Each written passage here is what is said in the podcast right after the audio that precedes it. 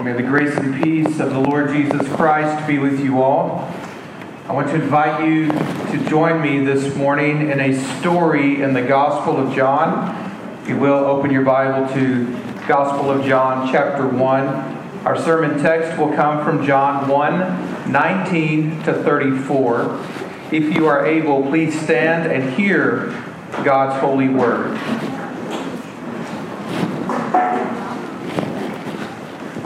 The word of the Lord says, There was a man sent from God whose name was John. He came as a witness to bear witness about the light that all might believe through him. He was not the light, but came to bear witness about the light. Now, John 1 19 to 34 reads, And this is the testimony of John.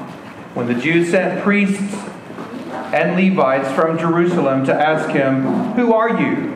He confessed and did not deny, but confessed, I am not the Christ. And they asked him, What then? Are you Elijah? And he said, I'm not. Are you the prophet? And he answered, No. So they said to him, Who are you? We need to give an answer to those who sent us. What do you say about yourself? And he said, I am the voice of one crying out in the wilderness, Make straight the way of the Lord, as the prophet Isaiah said. Now they had been sent from the Pharisees. They asked him, Then why are you baptizing if you are neither the Christ, nor Elijah, nor the prophet? John answered, I baptize with water, but among you stands one you do not know, even he who comes after me, the strap of whose sandal I am not worthy to untie. These things took place in Bethany across the Jordan where John was baptizing. The next day he saw Jesus coming toward him, and he said, Behold the Lamb of God who takes away the sin of the world. This is he of whom I said, After me comes a man who ranks before me because he was before me. I myself did not know him, but for this purpose I came baptizing with water that he might be revealed to Israel. And John bore witness. I saw the Spirit descend from heaven like a dove, and it remained on him. I myself did not know him, but he who sent me to baptize with water said to me, He on whom you see the Spirit descend and remain, this is he who baptizes with the Holy Spirit. And I have seen and have borne witness that this is the Son of God. The word of the Lord. May God add his blessings to the reading, the preaching, and the hearing of his word. And all the church says, Amen. You may be seated. In the movie, Oh Brother, Where Art Thou? Three escaped cons encounter an old black man on a flat rail car. He is rhythmically pumping along the, the track, pumping the long seesaw handle, moving the cart down the railroad tracks. And as the flat car draws close and even slows down, one of the cons says, Mind if we join you, old timer? And the old man says, Join me, my sons. And the three men clamber aboard, and the old man resumes pumping, and down the tracks they go. Immediately, the, the cons realize that the old man is blind. So one of the cons asks him, You work for the railroad, Grandpa?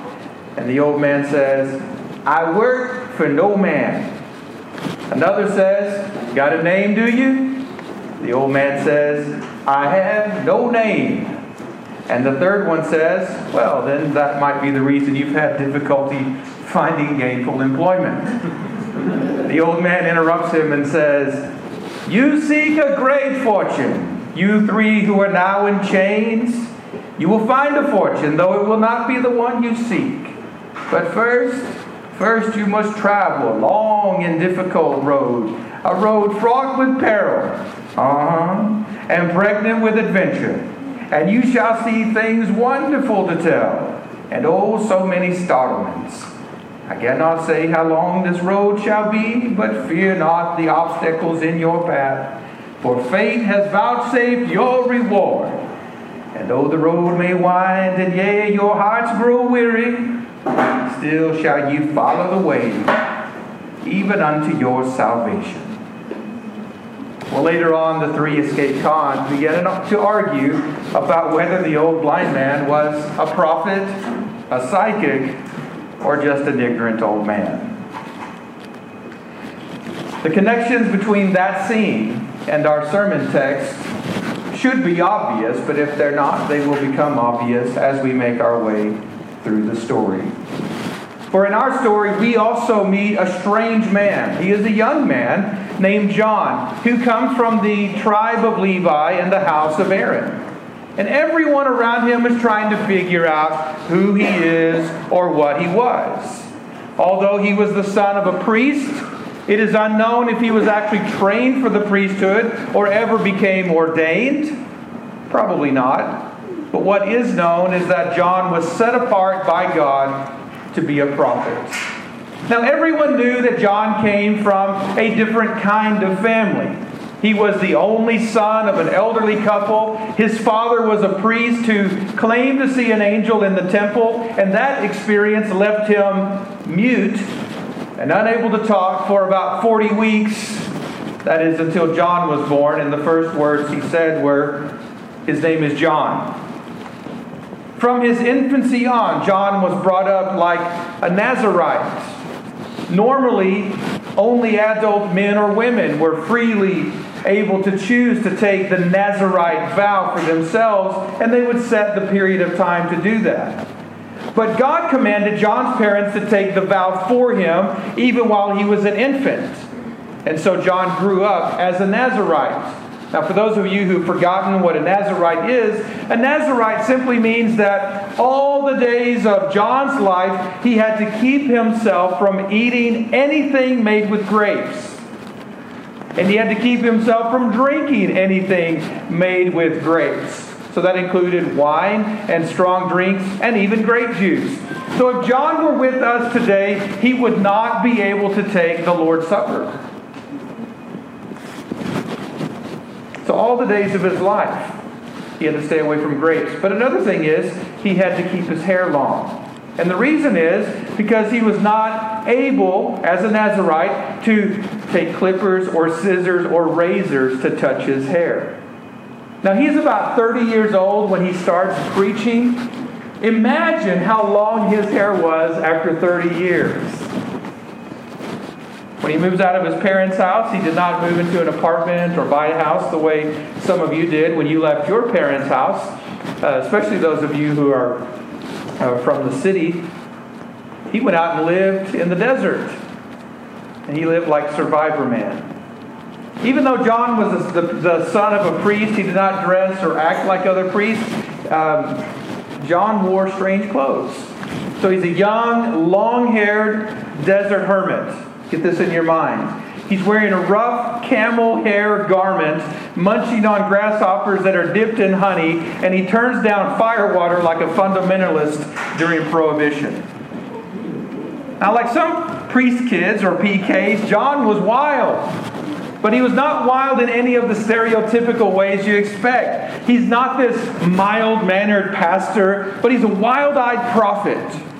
And the reason I'm taking the time to tell you all of that backstory about John is because I want you to understand that John was considered a very strange dude by his contemporaries. I mean, we think the guys from Duck Dynasty are odd. John the Baptist makes them look like normal people. The religious leaders are concerned about John for many reasons but mainly for his life and doctrine. They know that he's a son of a priest, and it's likely that they think he's making them look bad. And so they send some priests and Levites. Some of the guys might have even known John's father. And they show up to perform an intervention of sorts. They want to know, especially given his family history, if he thinks that he's something special. I mean, his dad did see an angel in the temple. Maybe there's something unique about John. Is he the Christ? Is he Elijah? Is he the prophet? Or does he think he's any of these things? And whether you think they're legitimate or not, they are valid questions. Are you the Christ? Christ was just a fancy way of saying king. The priests and Levites knew the scriptures, and the scriptures said that the Christ, the king, would come from David's line. And when he came, he's going to build a house in God's name, and that house was that house was going to endure, and God was going to establish the throne of his kingdom forever. And that would be the end of Roman occupation. It would also be the start of Jewish restoration. But there's no way John could be the Christ because he didn't come from David's line. He came from Aaron's line. He came from priest class. And so John rightly said, I'm not the Christ. So he passes the first exam. They go to the second exam. Are you Elijah? Now, the scripture said that Elijah the prophet would come before the great and awesome day of the Lord, and that he would turn the hearts of the fathers to the children, and the hearts of the children to the fathers, lest God come and strike the land with a decree of destruction. So everyone's on pins and needles waiting for this Elijah figure to come. Since Elijah the prophet was taken away in chariots of fire and never died, many people expected him to come back again in the flesh. Now, why would they ask John if he's Elijah? Well, there are a lot of similarities. John dressed like Elijah, and he lived in the desert like Elijah, and he spent time around the Jordan River like Elijah, and so he reminded people of Elijah the prophet. Some people actually thought he might be the second coming of Elijah in the flesh. But John confessed that he was not Elijah in the flesh, not even a reincarnation of Elijah. He simply came in the spirit and power of Elijah. Third exam Are you the prophet? Now, the prophet was the prophet of all prophets. The scripture said that the Lord your God will raise up for you a prophet like Moses from among you, from your brothers, and it is to him you shall listen, and I will put my words in his mouth, and he shall speak all that I command. Now, before John the Baptist came out preaching, God had been silent for about 400 years, meaning that God had not spoken to his people through a prophet for 400 years. When John shows up, this gets everyone's attention, especially since he looks like Elijah and he sounds like Moses. People thought he might actually be the prophet that God promised to raise up from among them. But then John confessed, I'm not the prophet. Now you can imagine the priests and the Levites, on the one hand, being totally relieved that John was not the Christ, Elijah, or the prophet. In other words, at least he was not some wacko who was out trying to spark a revolution. But on the other hand, you can imagine that some of them were probably disappointed. If he's not the Christ, Elijah, or the prophet, that means that they're going to have to keep on hoping and waiting for the Savior to come. Now, in my imagination, I see the scene unfold like this. They have the exams. The priests and the Levites shrug their shoulders. They turn to go back to the Pharisees who had sent them. And as they turn to leave, John confesses, I am the voice of one crying in the wilderness priests and Levites stopped in their tracks. Maybe some of them felt goosebumps on their flesh as they remembered Isaiah's words. They knew what that meant, so they turned back to John. They stop in their tracks. They understand that in this moment, John is claiming to be the forerunner of the Christ, the one who comes right before the King. John is echoing the words of Isaiah the prophet, and he's actually calling on the priests and the Levites and everyone else within earshot to prepare the way for the Lord. Make straight in the desert a highway for our God. Every valley shall be lifted up, every mountain shall be made low, even the un- uneven ground shall become level, and the rough places as a plain. And the glory of the Lord shall be revealed, and all flesh shall see it together, for the mouth of the Lord has spoken. Now, some of you recognize those words because those words were used in the civil rights era. During the civil rights era, Martin Luther King Jr. cited this text in his epic speech, I Have a Dream. And as noble as, as his socio political dream was, his dream actually pales in comparison to God's dream spoken by the prophets. In God's dream, the voice cries out, Prepare the way for the Lord, the Lord who is coming to comfort his people, not by political activism, not by passing more rules and regulations, but by revealing the glory of God to all flesh, without partiality, without favoritism. And God's dream goes on to say, All men wither and their power fades, but the word made flesh stands forever. It is that dream that John the Baptist was echoing. He was preparing the way for the Lord. He was doing what all Christian preachers are called to do, what I'm trying to do right now, pointing his hearers away from himself to Jesus by proclaiming the good news of salvation in Jesus. He's echoing Isaiah, He's echoing Moses, he's echoing Elijah. He's pointing people to Jesus. On a side note, all pastors, prophets, and priests ought to know and believe that the only way to prepare the way for the Lord is to proclaim the beauty and the sovereignty and the majesty of the Lord. It is not to produce a bunch of silly activities and religious busy work. John is calling on Israel to prepare the way for the Lord for themselves. And I echo that call for you today. Prepare the way for the Lord in your life. Now, John called on Israel to be baptized so that they would be washed and dressed and ready to go when the Christ arrived. And that only makes sense, doesn't it? Think about your own life. In, you, in, in your life, you know that when you have an important meeting with someone, you get all of your stuff together before the meeting starts. At least you should. And if you're having guests over for dinner, you prep by cleaning the house and gathering all the food and drinks before the guests arrive. And if you get dirty playing or working outside, then you wash your hands and wash your face before you come sit at the table to eat. John is telling Israel, prepare the way for the Lord. Wash up, get dressed, be ready. He's on his way. Now, it's at this point in the story that the priests and the Levites change their line of questioning from, Who are you? to, Why do you baptize? Again, this is a valid question. In the Old Testament, which the priests and Levites knew very well, they saw that baptisms, called ceremonial washings back then, were ordinarily performed by priests at the temple.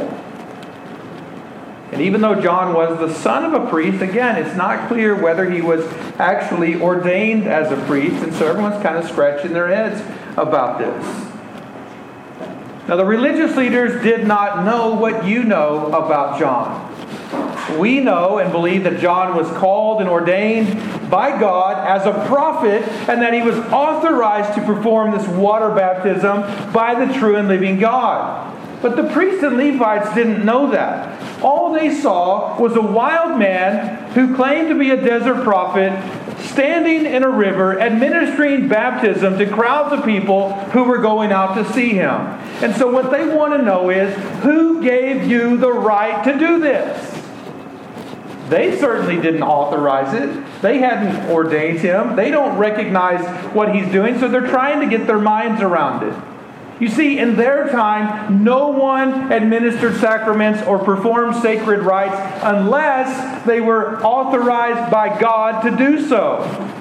Now, that's hard for us to imagine given the cultural context in which we live, because in our time, there are many people who think they have the right to do these things, and they authorize themselves to do these things without any regard for the teachings of Scripture or the traditions of God's people.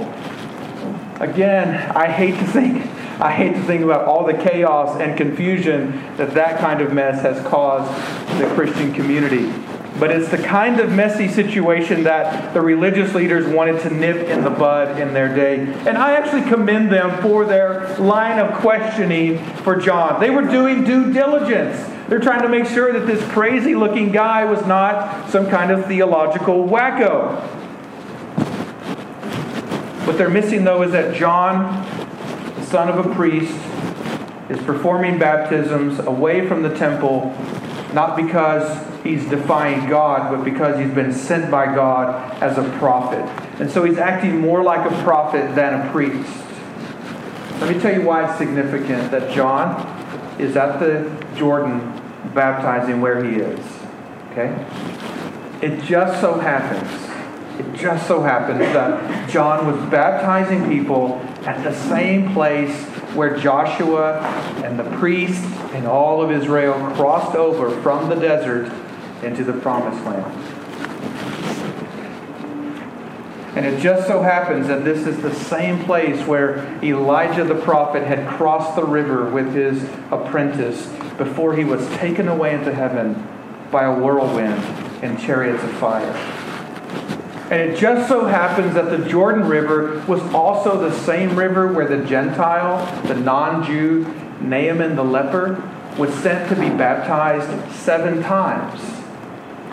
And you recall that in that story, he was washed clean and his skin became like a newborn baby. So it's significant that John is baptizing at this place in the Jordan at this time. But the main reason John is sent to baptize in that place at that time was so that Jesus, the God man, the Word made flesh, might be revealed to all of God's people. Now, like his preaching, his baptism also points away from himself and prepares the way for the Lord. He baptized Jesus, but in John's gospel, we don't get to see Jesus' baptism, but we do get to hear John's testimony about the things that happened on that day. John says that he saw the Spirit descend on Jesus in the form of a dove, and that it was a sign for John that Jesus was the one he was looking for. Now, before that moment, John did not know that his cousin Jesus was the Christ and was the prophet. It was only when the Spirit came and rested on Jesus that John knew that Jesus was the Christ, the Son of God. And it's from that moment on that John the Baptist becomes Jesus' hype man. Now, you know what a hype man is, right? A hype man is the person at the concert who helps get the crowds hyped and amped and pumped before and during the show. A hype man is a figure who plays a central role supporting the main group by making his own interventions. He's generally aiming at the crowd, hyping up the crowd, drawing attention not to himself. If he's a good hype man, he's drawing attention to the main artist. John the Baptist is a hype man for Jesus. He's not drawing attention to himself. He's simply hyping Jesus up in the eyes and ears of the people. And that brings us to the crux of the matter. The day after John was examined by the religious leaders, he saw Jesus walking towards him, and he said to anyone and to everyone within earshot, Look, the Lamb of God who takes away sin. He ranks above me. I come after him. He must become more. I must become less. He's the Savior of the world. I got to confess. He's a hype man. And you can imagine in our day and age, Jesus would, John would be saying, Go to Jesus, go to Jesus, go, go, go. He's trying to get everyone to center on Jesus. So he's pumping up the crowds by witnessing about the Lord. And he's prepping the crowds by washing them with water. This is how John prepared the way for the Word made flesh. The fact that John was baptizing at the Jordan was significant for many reasons, some that I mentioned, and now three more that I want to tell you. It means this it means that God is drawing near to deliver his people from a spiritual wasteland and bring them back home again. It also means that God was drawing near to cleanse the unclean from their filth and their death and their sins, and to give them fresh new life. It means that God is on mission in the true and better Joshua to conquer the land and to capture the hearts and the minds of his people by the power of the Holy Spirit. And that wasn't just true then, it's also true now. It's not true just for them, it's also true for you. John the Baptist called his generation to prepare the way for the Lord. And today, even now, at this very moment, I'm echoing his cry and calling you to prepare the way for the Lord in your life and in our community. The voice of one crying out in the wilderness, I must call all of you who are weary and dirty and unclean and lost and broken and ruined to come down to the river to pray, to be washed clean to make way for the Lord. As the prophet said, Come, let us reason together. Though your sins are as red as scarlet, they shall be as white as snow. Now, if you want to be white as snow, you might ask, How is that even possible? What must I do? What can I do? You will not become white as snow by your good intentions, or your deeds, or your efforts. And you will not become white as snow by trying harder or feeling better or by doing better. You can only become white as snow if you behold the Lamb of God who takes away the sins of the world. Think of that word, behold. It simply requires you to gaze, to look, to stare, to see who Jesus is. Now, this is unheard of in John's generation, and it's barely heard of in our generation. How does a sinner become clean? By looking to Jesus and seeing him for who he is the Lamb of God who takes away the sin of the world. What sin? Your sin. Your sin. Your anger. Your porn addiction your lying, your deceiving, your selfishness, your pride, your sexual confusion, your manipulation and control, your gossip, your bad mouthing, your disobedience to parents, your rebellion and pride, your disbelief, your bitterness, your fill in the blank.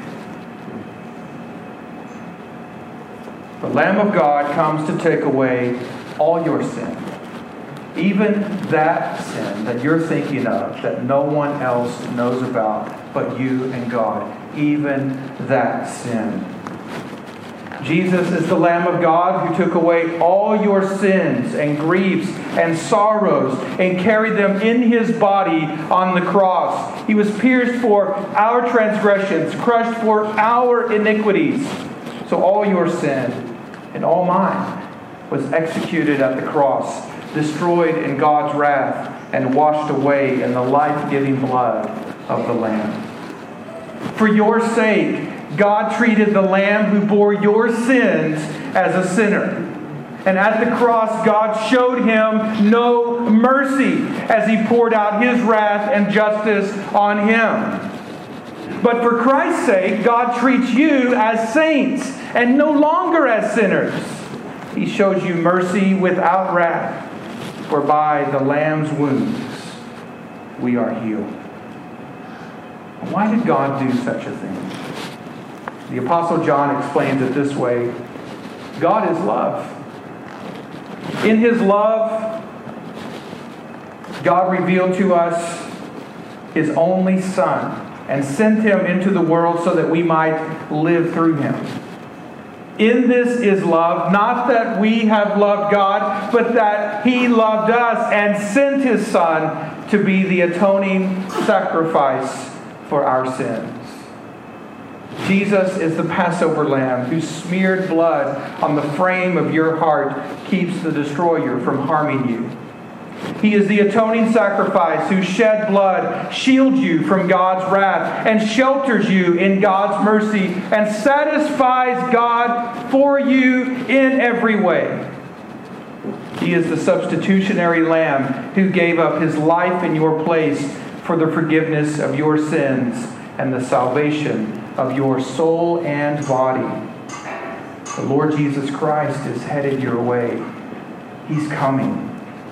How will you prepare yourself to meet him? What changes will you make?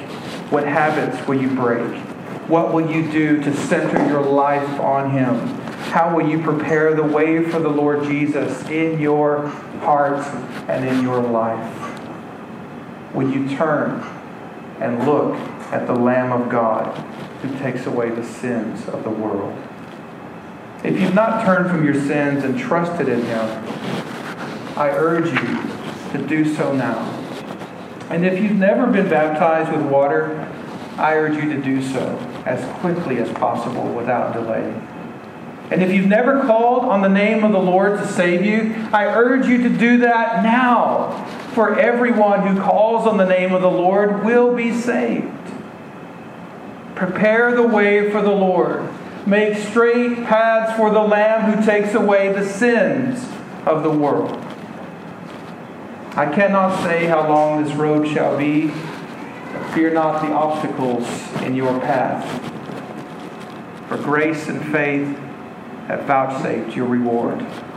And though the road may wind, and yea, though your hearts grow weary, still shall you follow the way, even unto your salvation.